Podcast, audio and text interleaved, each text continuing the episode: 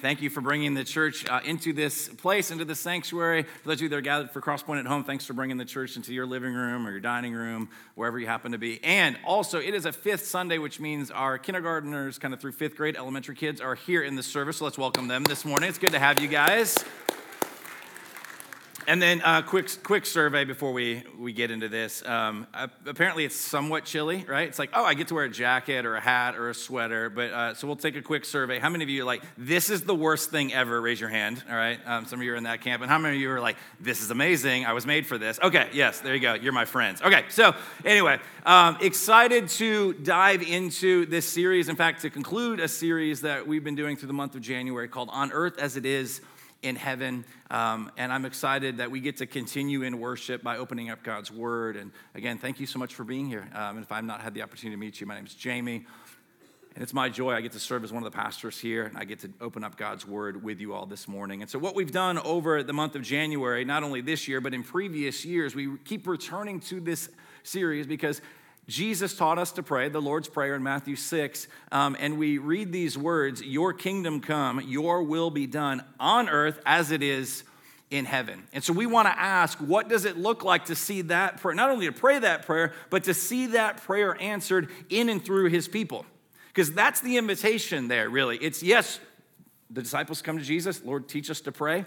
But embedded in that prayer is a willingness to submit ourselves to saying, Lord, use me to help answer this prayer.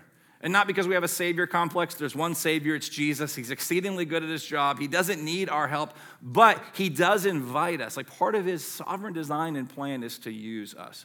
And so, what we've been looking at each week is these themes of justice, or this Hebrew word, it's called mishpat, which means to rightly order, to see things put back in their proper place, to see things flourish. And so, we've looked at Jesus' prayer for justice in week one.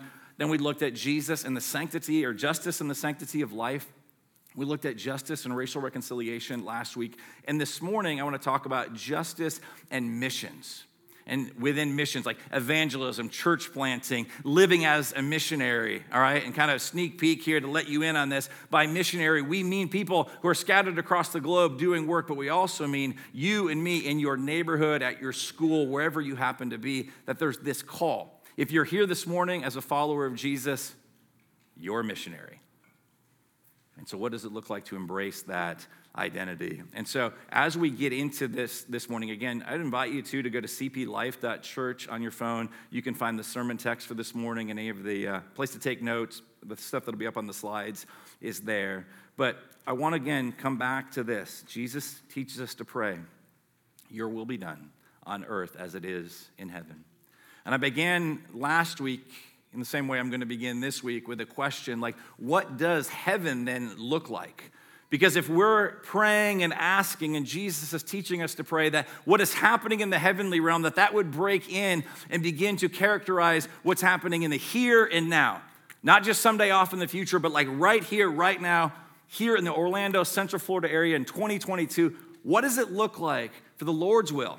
Not my will, your will, not your kingdom or my kingdom to advance, but his kingdom for Jesus' mission to go forward and to make this world more like the heavenly realm. Well, then it does beg the question well, what does heaven look like? And one of the best places to go to help answer that is the book of Revelation. All right, so we'll get into our main text here in just a moment. But I want to read another text. We looked at one last week. We'll go now to Revelation chapter 5. Look at these words. This is what is taking place in the heavenly realm. John writes, he gets this vision. Then I looked and heard the voice of many angels around the throne, and also of the living creatures and of the elders. And their number was countless thousands plus thousands of thousands. He's struggling with the math there. He's just like, it's countless thousands, whatever that means, all right? And they said with a loud voice, Worthy is the Lamb who was slaughtered to receive power and riches and wisdom and strength and honor and glory and blessing. They're just pouring out praise, the countless thousands upon thousands. And then it continues.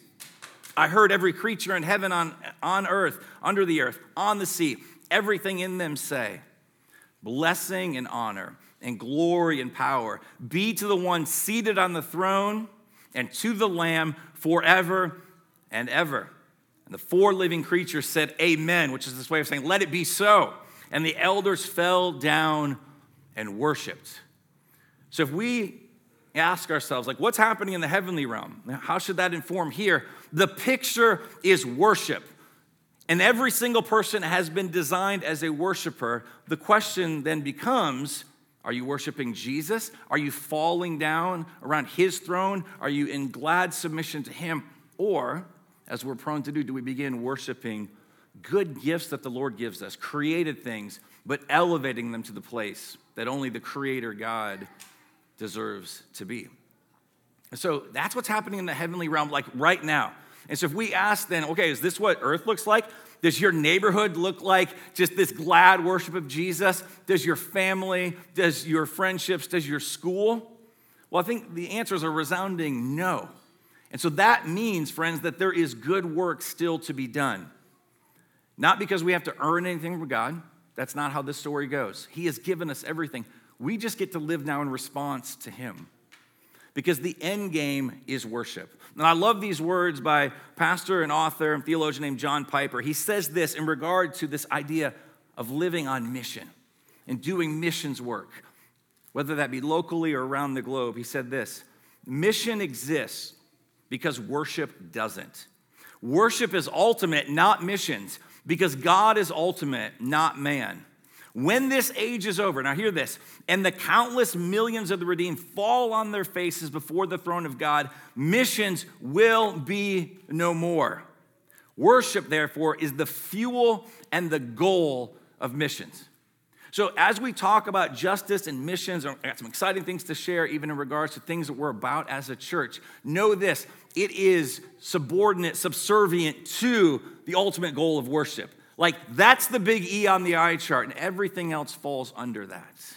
And so, mission and evangelism and church planting and things we're passionate about all matter to the heart of God, and they should matter to God's people, but only in as much as they lead ultimately to worship.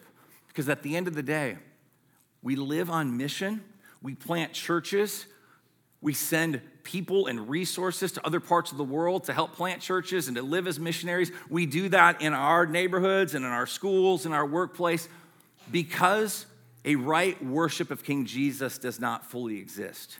And God has put you and me in our particular spheres that He has placed us network of relationships, friendships, schools, workplaces, all of it, so that one day more people might worship Jesus.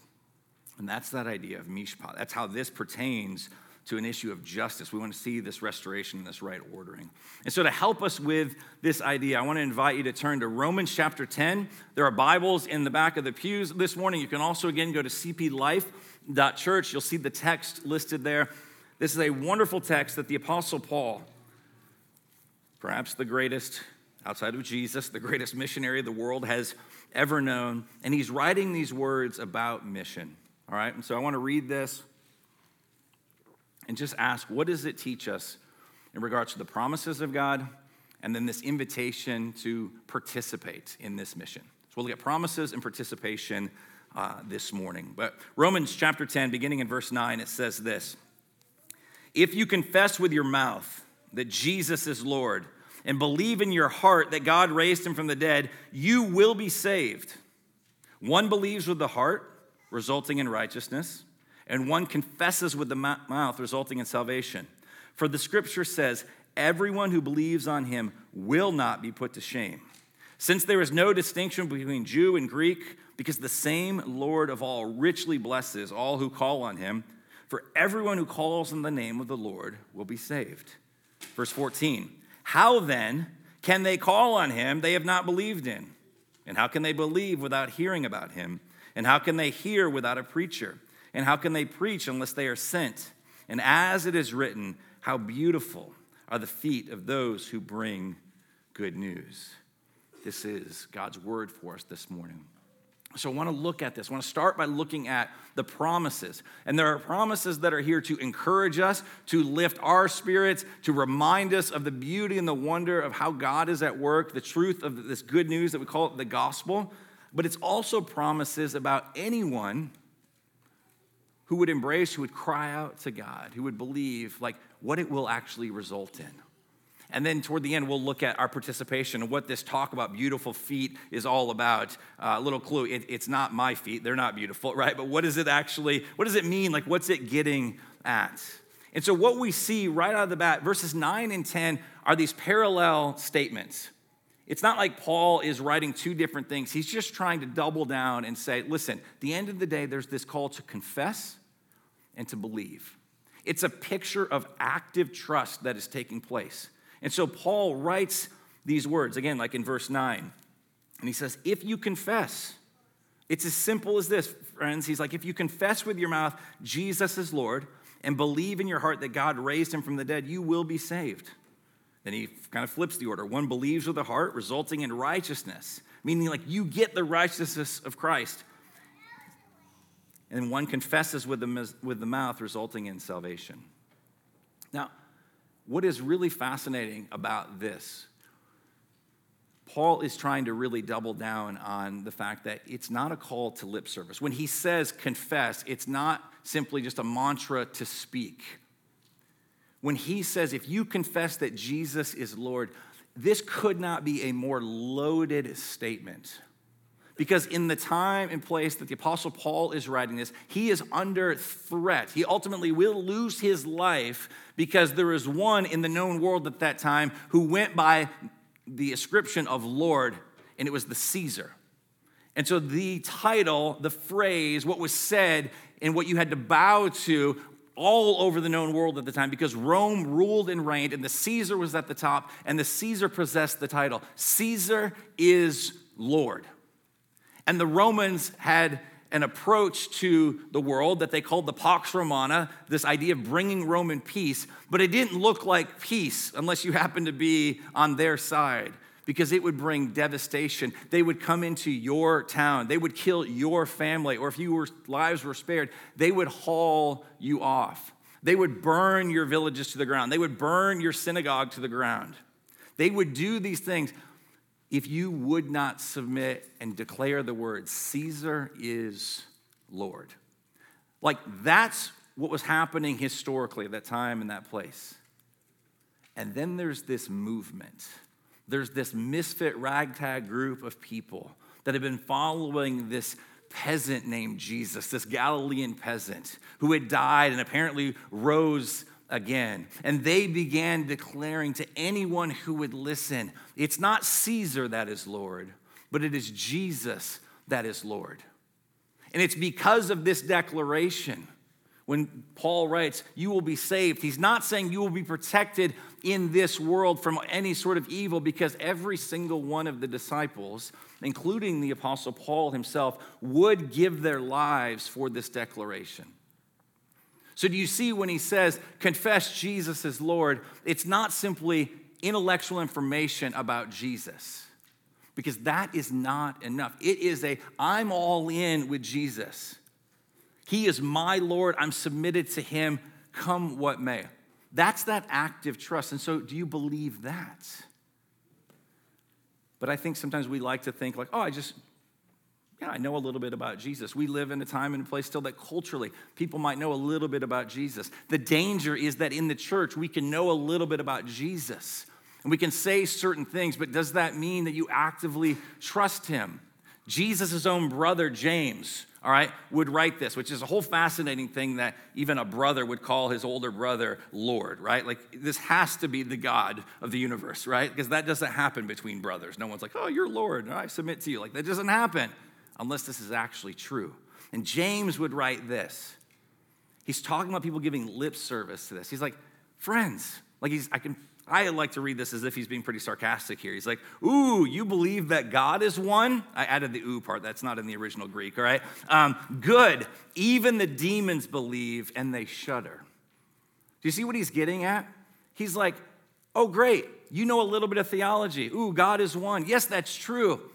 But I'm here to tell you, even the demons believe that. And that doesn't mean that they're saved. The demons know a lot about Jesus. In fact, the demons, many of them probably know more than you and I do about Jesus. But that doesn't mean that there's this active trust and dependence. It doesn't mean that they've confessed their sins and have trusted in the finished work of Jesus. There's this call to active trust. It's possible to know a lot of things, even about Jesus and good Christian religious things, without actually trusting Him.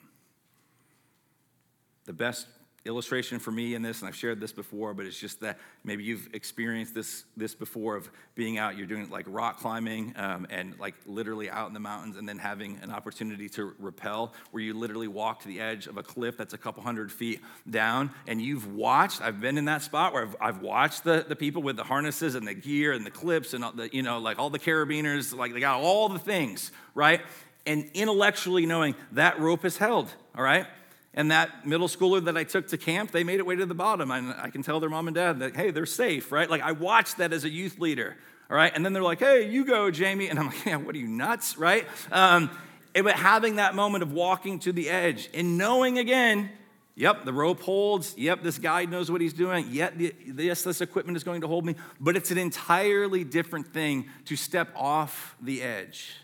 And Jesus is inviting us to step off the edge into the sort of this free fall into his grace where he has us. Like that's what Paul is saying here. Confess and believe. I love the way John Stott speaks of this. He says, This is not salvation by slogan, but by faith. That is, by an intelligent faith, which lays hold of Christ as the crucified and resurrected Lord and Savior. It's not salvation by slogan, it's by faith. There's this act of trust.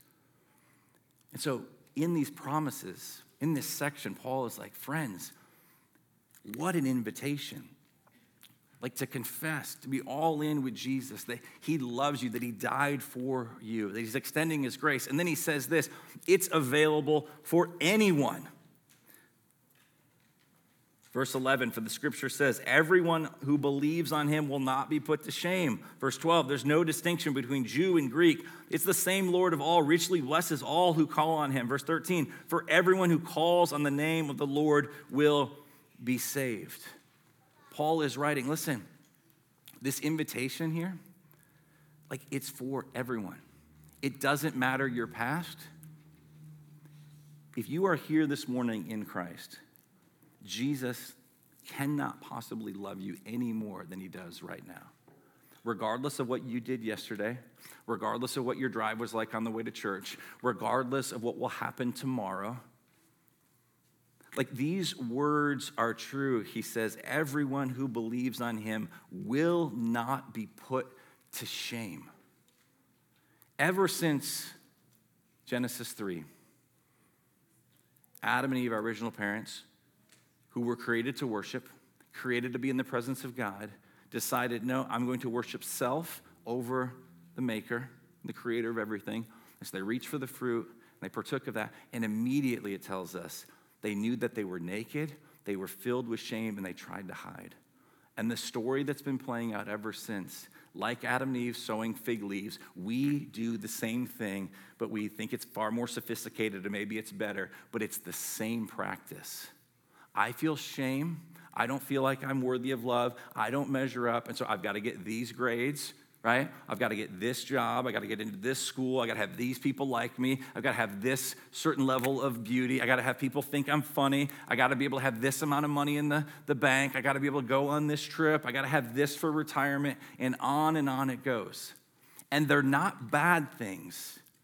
But let's call them what they are. If they're the thing that we're using to cover up our shame, they're just fig leaves, and the Lord is inviting us Will you trust me? Allow me to give you my righteousness, to clothe your nakedness and shame with the righteousness of Christ. Like that's the invitation.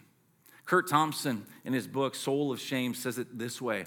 He says, The reality is like there's guilt and then there's shame. Guilt, we feel, it's like, oh, I did a bad thing, right? It's okay to feel guilt. Like, that's not a bad thing. Like, I feel no guilt about anything. It's like, hello, psychopath, right? Like, that's not what we're after. So to feel guilt, it's because I did something bad. But shame speaks a lie. It's not that you did something bad. Shame speaks, though, you are bad. And Jesus has taken away our shame. When we trust Him, like there's a whole new story that's been written. Because, yeah, on my own, left to myself, Shame. I actually am bad, and that has resulted in death. But Jesus has given me a new heart. Jesus has resurrected me. That's the story for Christians. And I love these. Says it's available to anyone. Literally anybody can get in on this.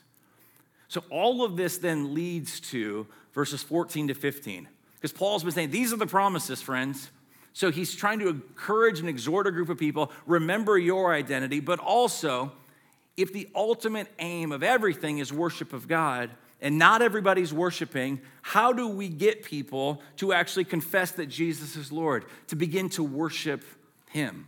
So look with me again back at verses 14 to 15.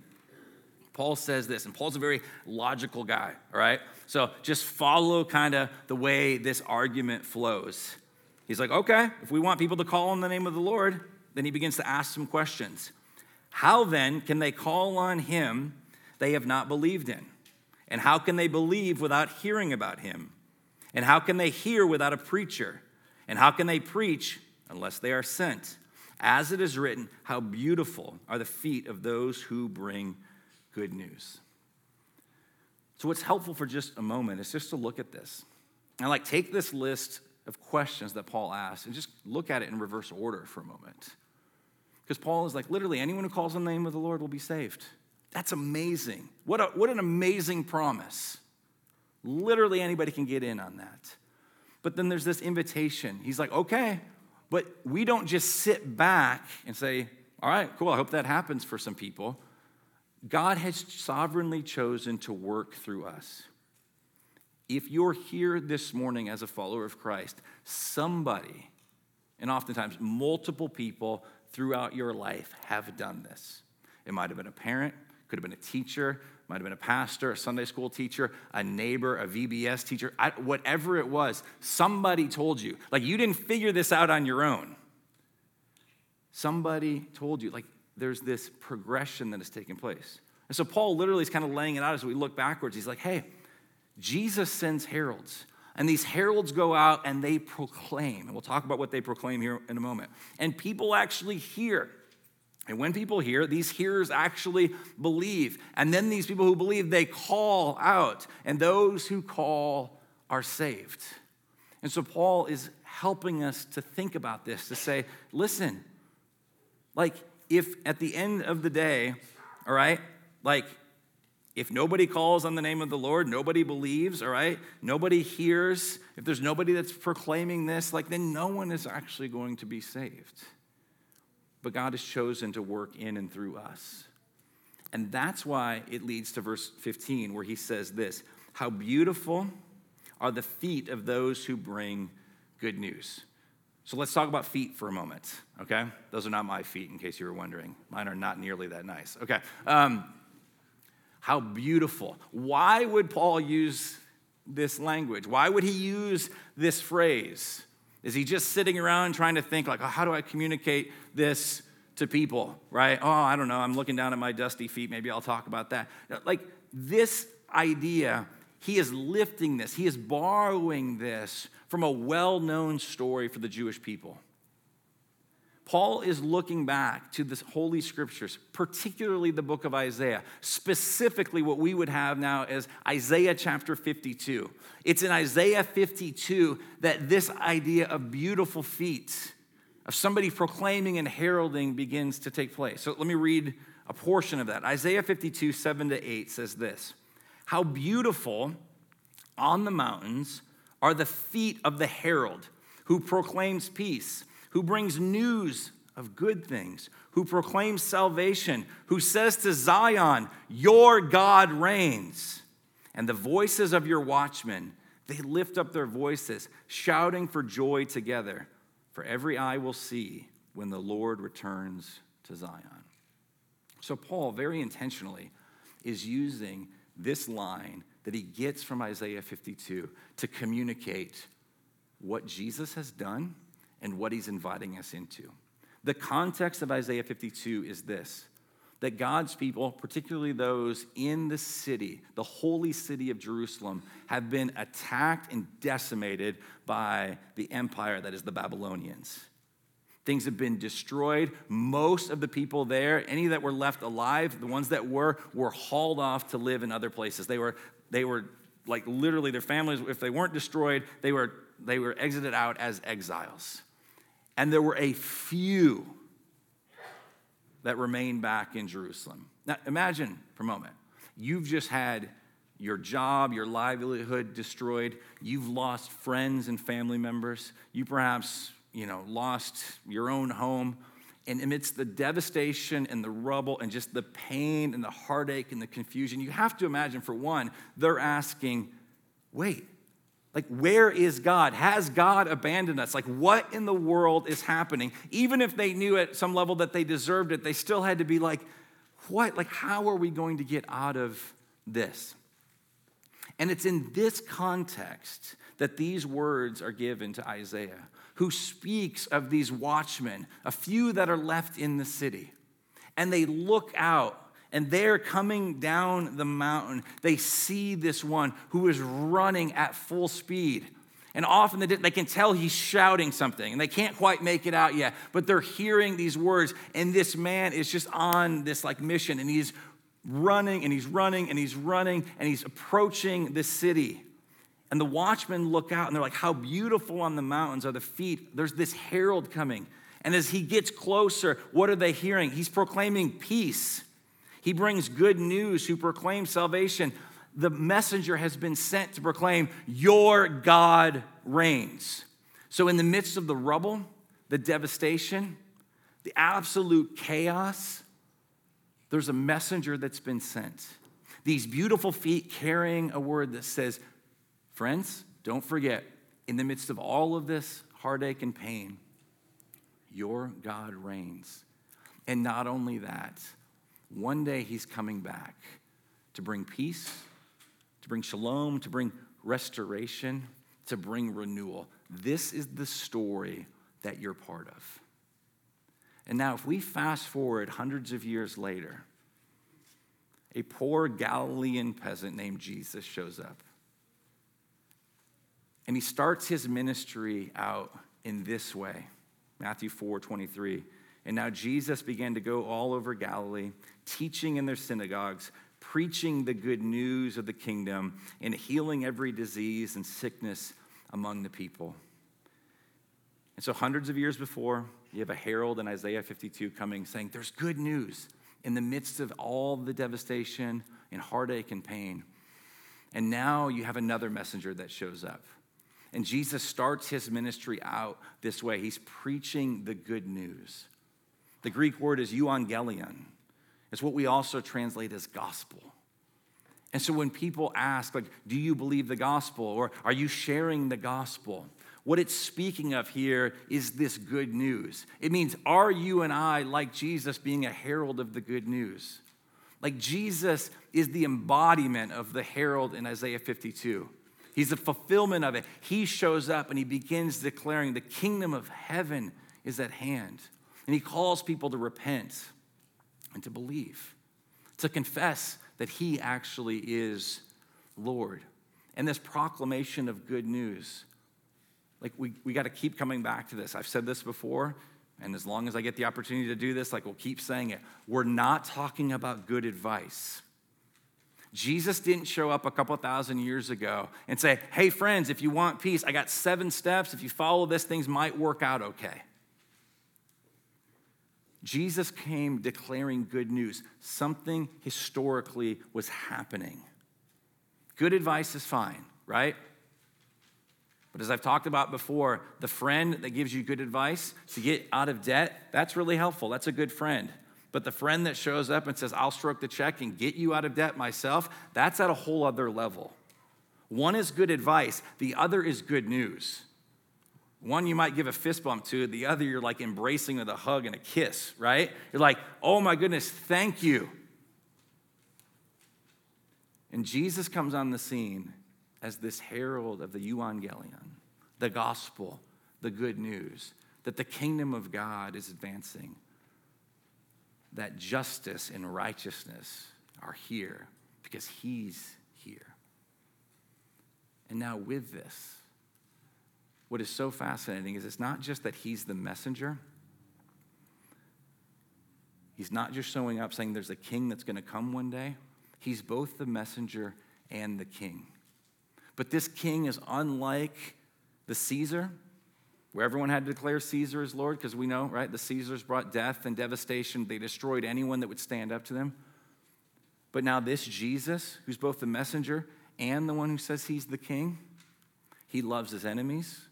He washes the feet of those who would betray him, who would desert him, deny him, abandon him. He welcomes in the outcast, the prostitute, the adulterer, the leper, these are the people he's having meals with. He loves the irreligiously lost and the religiously lost.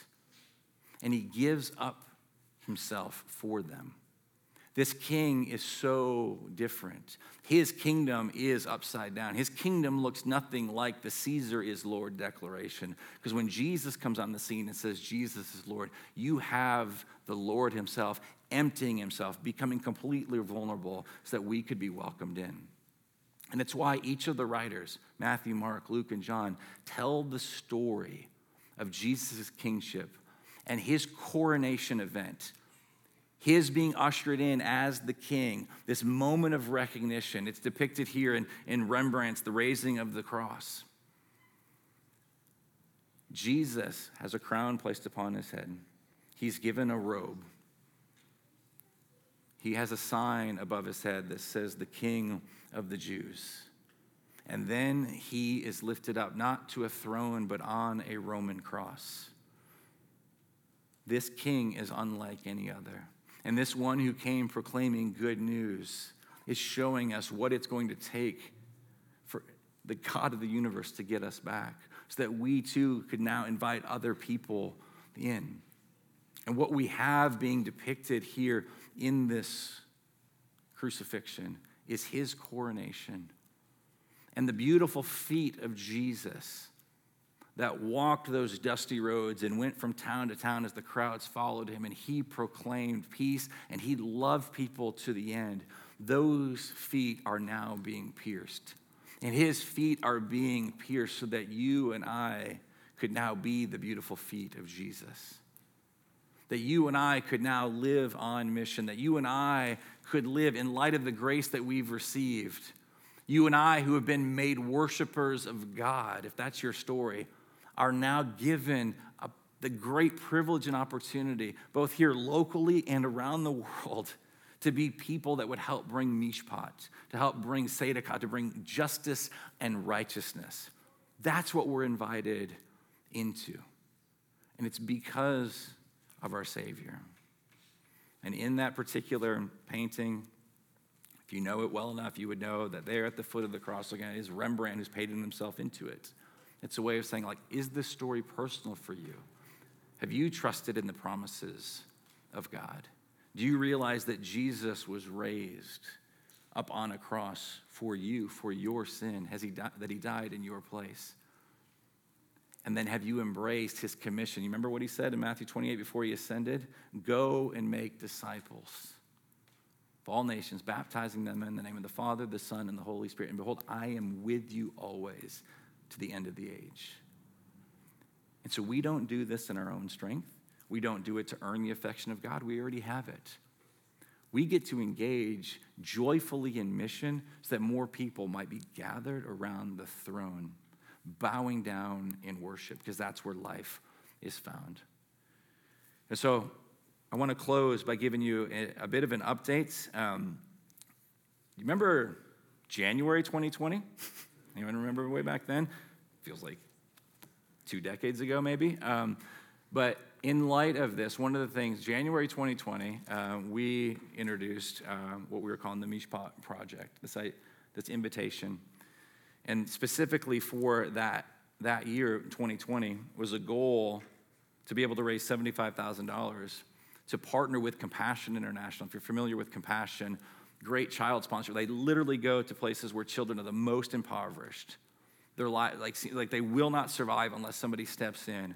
And they, being the beautiful feet of Jesus, they go in and they begin to work with these kids and in these communities. Well, one of the things that they notice as though they would have people to sponsor these children is oftentimes there was lacking a church presence, though, a local church. They really believe in the local church. And so they struck up a partnership with Acts 29, which is the church planting network that we're privileged to be part of. And in this partnership, what was formed was this opportunity that for $75,000 being raised, a building could be constructed that could house up to some 200 kids throughout the week to be a school. It's where they could be fed, they could be nurtured, they could be loved, they could be cared for, they could be taught. And they would also function as the home for a church that would be planted in that community, with a church, local indigenous church planter being raised up, that building being used for Sundays, for church, and discipleship throughout the week. And $75,000 is a lot of money, and yet to do all of that. And so we're like, we're, we're all in. And so by God's grace, you guys were part of seeing that like that. First phase is done. Like you raised that the money. It's, it's incredible. Now, a pandemic happened like six weeks later, right, after introducing this. Um, and so things came to a screeching halt. But this stuff is now resuming um, update to share. And one of the things, our compassion representative, I want you to hear from him. Uh, he had plans to, such a humble man, he had plans to be here today. He's an elder at an Acts 29 church in Lakeland. Um, and then I saw something posted online like two days ago. Their church plant, they've been doing the thing like we did for years set up and tear down.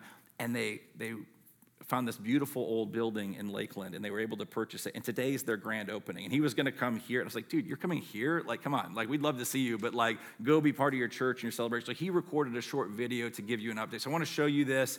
And then we're going to spend a little bit of time here at the end just, just praying for this. But, church, this, like, we're on the cusp of this. Um, kind of moving into the next phase, and I have a couple other details that he doesn't share in the video that we'll talk through, and then we'll we'll pray. But by God's grace, we get to be missionaries locally here, but we also get the opportunity to help be the beautiful feet of Jesus around the world. So let's watch this.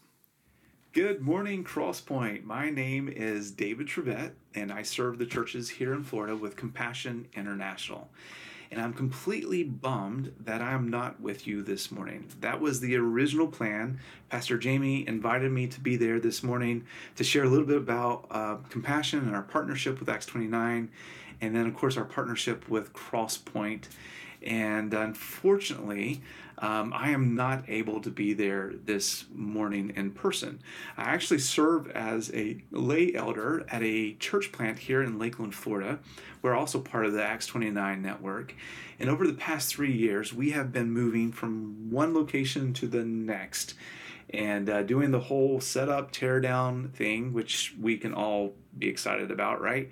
Uh, but we are, are celebrating this Sunday, moving into a more permanent location. And so we're expecting a lot of visitors and felt like it would be uh, wise to have as many uh, staff, elders, uh, uh, deacons serving and and uh, welcoming people as they visit for the first time. So thank you so much for your grace for allowing me to record a very quick video, uh, but um, but hopefully this will will help at least give you an, an idea of, of what is happening and our partnership with you guys.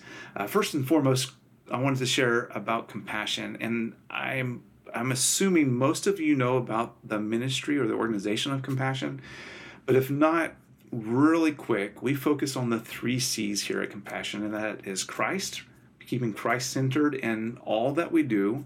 We are church based, so everything that we do, the long term discipleship of children uh, from age zero to, to 18 or 22, depending on the country, all of that takes place within the local church. We don't have community centers. We don't uh, we don't ex- we don't go beyond the the local church. And we are an organization that does our best not to overshadow the local church, but that our job is to pair up with the church, resource the church, and let the church be the bright uh, light in the community that it's uh, that it's serving. And then the third C is that we are uh, children focused, that um, all our programs are around children, the discipleship of, of children, because we believe that as children are transformed by the gospel, as, as they that develop in, in Christ, uh, that that pours over into their families, that can pour over into their communities, and communities and cities, and then nations can be transformed as a result of what takes place with that child in that local church. So that gives you a big, big picture of, of compassion. So, compassion serves in 25 different countries, uh, is working in 25 different countries with over 8,000 church partners. Because we have such a large, uh, extensive partnership with, uh, with churches, um, we noticed and was identifying um, the need for church planting because we would have churches that would come to us and say, hey, listen, we have uh, leadership at our church that we would like to send out. They have identified a community that is in need of a gospel centered church, or they are in the need, or a community is need of a compassion center, a discipleship center. Um, we have identified and located land that we can purchase that would be under the church's name, the sending church's name. We just need resources. We need to be able to resource this. We need to be able to resource the construction of it, of, of paying um, some of the salaries for the first year. Uh, and so, with that, um, with that need, with that request, however many years back, we began to broker church plants. So, I think it was back in 2016, maybe it was 2017. Uh, we uh, partnered, officially partnered with Acts 29 Church Planting Network.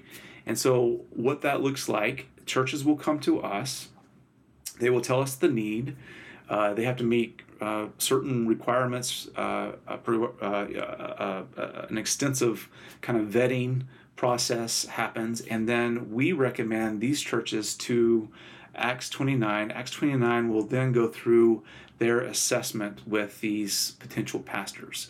So that's what's been happening over the past two years, um, and uh, and w- with the hope of uh, eventually getting to the point where we can say, okay, all lights are green, and uh, we're ready to move forward. And Crosspoint, you all have been extremely generous to step up and to raise funds for one of these church plants. And I am want I'm here this morning to say thank you so much for that. What that would look like um, is once we get the green light for the church plant, um, I will be updating you as I receive updates from the field, uh, letting you know what the construction phase is. So we have four or five different construction phases we pass that on to you all. You guys get to celebrate as you see the progression that is happening uh, from the actual construction. But then you also get to celebrate as the grand opening takes place. Children for, can be 100, 150 to 200 children are enrolled in the long term discipleship. You all eventually would have that opportunity to sponsor those children as that happens, you begin to get into um, hopefully a deeper relationship with uh, with that child and with that family, sharing the gospel with them, sharing the testimonies back and forth, and then uh, be able to, um, Lord willing, set up a short term mission trip to actually go visit. You'll meet your, your sponsor child, the families, but you'll also be able to serve alongside of the pastor, the program director in that church um, as you go out into the community to serve uh, that location. So that is the vision. That is what we are praying for and, uh, and about. And uh, that is what that partnership looks like. And again, I want to say thank you so much, uh, Crosspoint, for stepping up and being generous, stepping out in faith, and trusting us to link arms with you guys in ministry.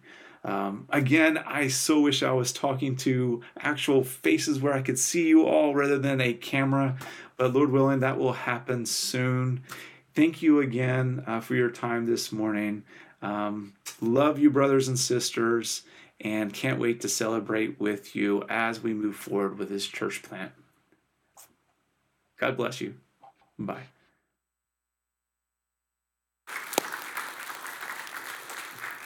So I want to pray, um, uh, particularly too. Um, there have been assessments that literally happened in the last couple weeks, and so um, one of the things that even after I got this video and then was texting back and forth with, with David, um, it is looking like, and so hold all of this loosely. If you've, you know, we've probably learned that in the last couple years. Hey, there's plans, and then there's COVID plans, right? Um, and so, uh, but uh, it's looking like, and there's a group of pastors that were assessed in Bolivia, so it's looking like that that would be a location for us, and we are super excited uh, about that.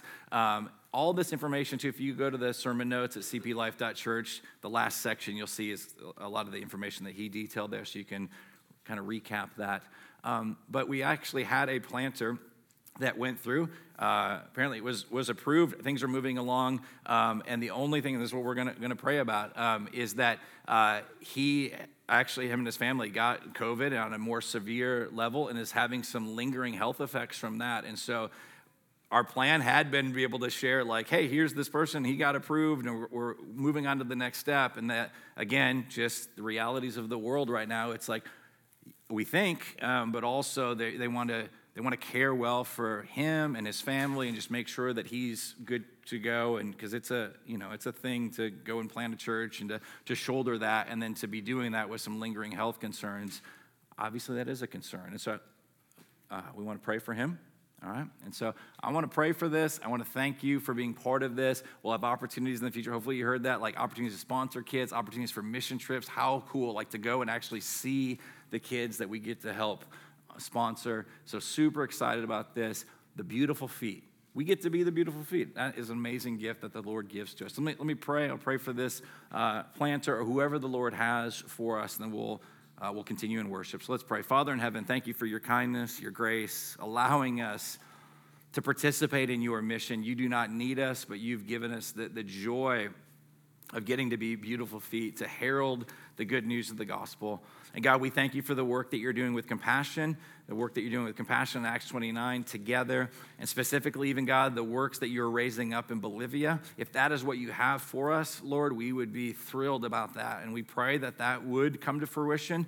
God, we pray for this church planter and his family that have gone through this grueling process of being assessed and then only to, to find out that there's um, some health concerns that, that they have. And so, God, we pray that you would heal him. Uh, God, we pray that there wouldn't be uh, any more lingering effects. We pray that uh, he would be able to get the, the, care that he needs. And God, just give wisdom. If, if he is the one you are raising up to plant the, this church and we can partner, God, then we want your, your will to be done in that. Um, but if it is somebody else in a different location, um, God, I pray that uh, you would make that clear.